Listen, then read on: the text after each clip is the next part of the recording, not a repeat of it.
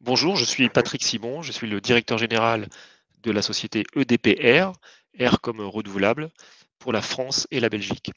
EDPR, c'est un, une entreprise du secteur des énergies renouvelables qui construit des parcs éoliens et des parcs solaires pour produire une énergie totalement propre.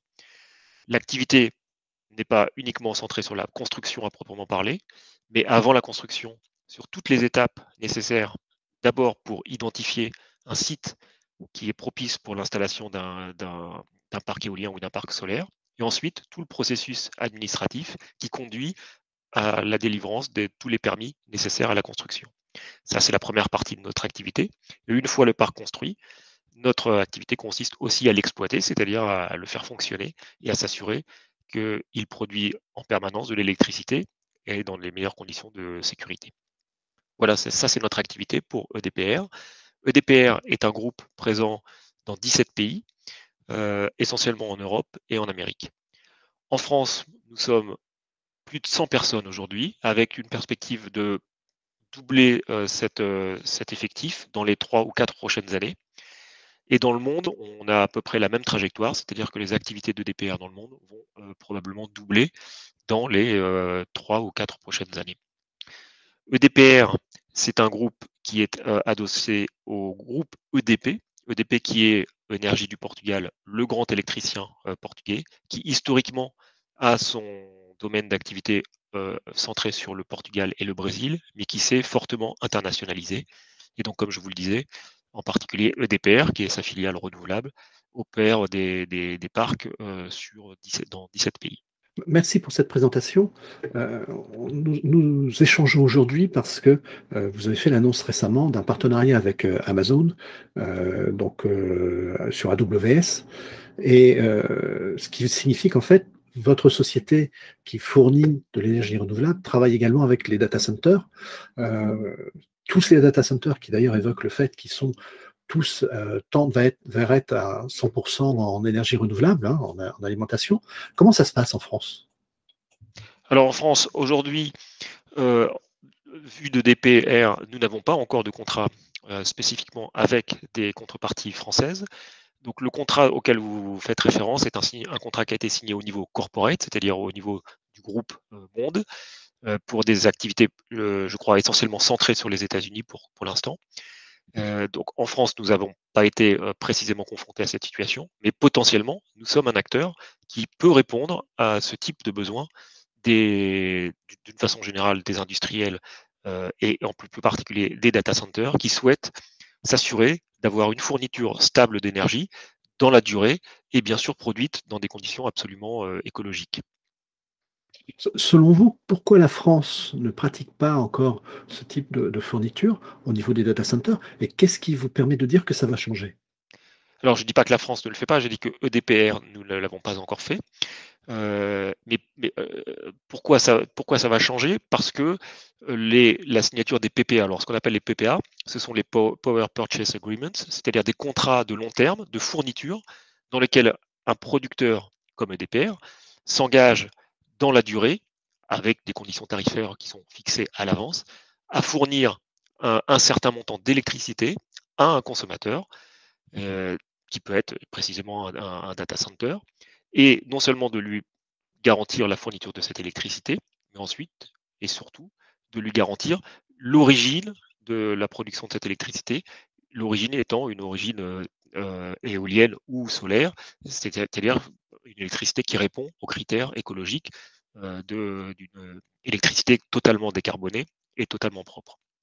Donc, compte tenu de ce que je viens de, dire, il n'y a aucune raison que euh, nous ne participions pas, nous, ne proposions pas ce type de, produit, euh, d'une part, et d'autre part, que des data centers ou d'autres entreprises se tournent vers nous pour nous demander de contractualiser ce type d'accord.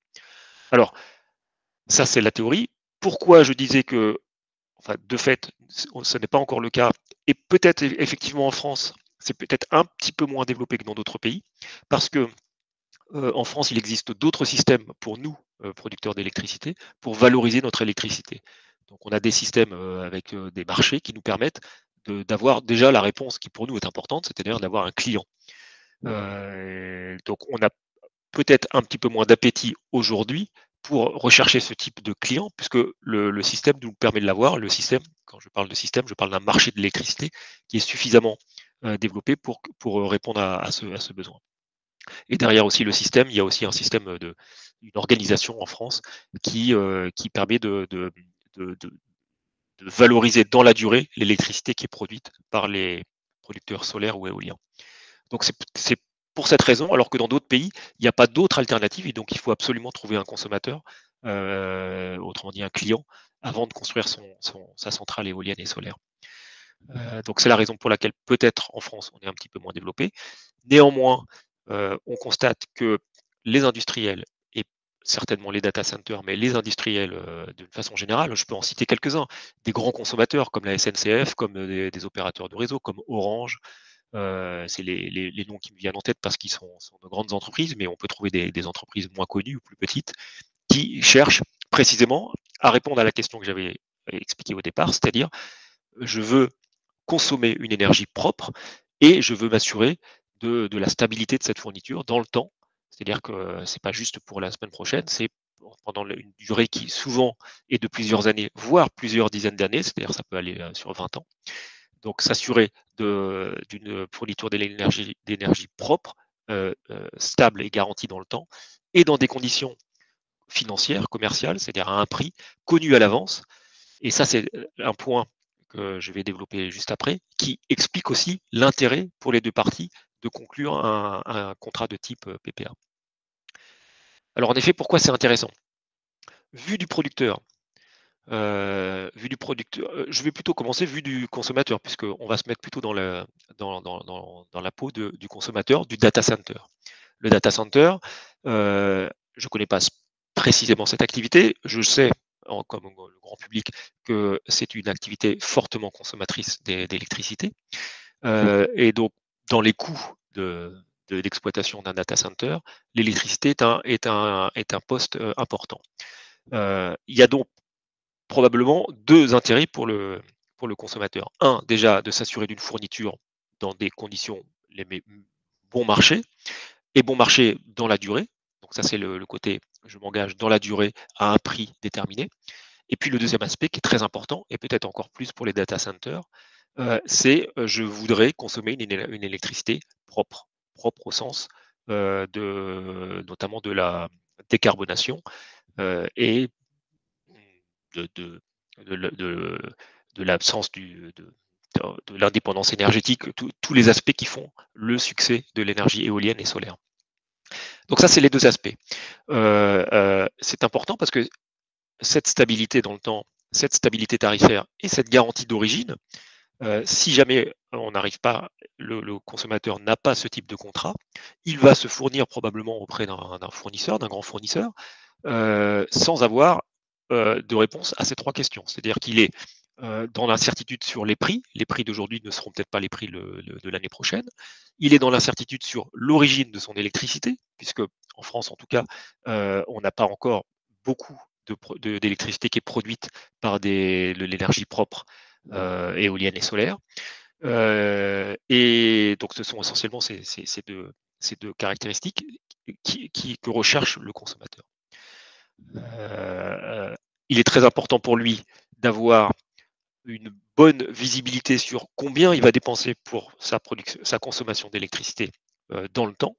Donc, l'intérêt est de sécuriser cet aspect-là et le, fameux PPA, le contrat de long terme, va lui apporter cette réponse, puisqu'on va s'engager sur un prix durablement dans la durée, pendant souvent plusieurs années, parfois davantage, hein, comme je, le disais, ça peut être plus de 10 ans. Et puis bien sûr sur la, garantie d'origine de cette électricité. Donc ça, c'est vu du côté euh, du data center ou de tout type d'industriel. Euh, pourquoi c'est intéressant aussi pour nous? Pour des raisons qui sont finalement symétriques. Euh, il est important pour nous, avant de construire une, centrale éolienne ou solaire, c'est-à-dire avant d'engager l'investissement, il est important pour nous de savoir d'avoir le maximum de garanties sur la rentabilité de cet investissement. Nous, la, valorisation de notre investissement, c'est l'électricité qu'on va vendre une fois qu'on aura construit le, parc éolien ou solaire. de la même façon que ce que je disais pour le consommateur, si on n'a pas de contrat dans la durée, on s'expose nous aussi au prix de marché, c'est-à-dire qu'on va écouler notre production sur des prix de marché dont les prix sont très volatiles. Ils peuvent bouger fortement d'un mois à l'autre, d'une année sur l'autre, et même d'une, à l'intérieur d'une même journée, d'une heure sur, sur, sur une autre heure.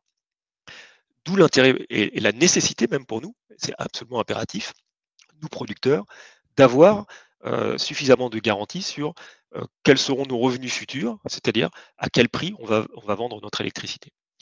Et donc, nous, on a intérêt à trouver un engagement dans la durée sur des conditions de, de, de, tarifs. Symétriquement, le consommateur a le même intérêt de s'engager dans la durée sur des conditions tarifaires et en plus sur l'origine de son électricité. Évidemment, le marché nous fait nous rencontrer, c'est gagnant-gagnant.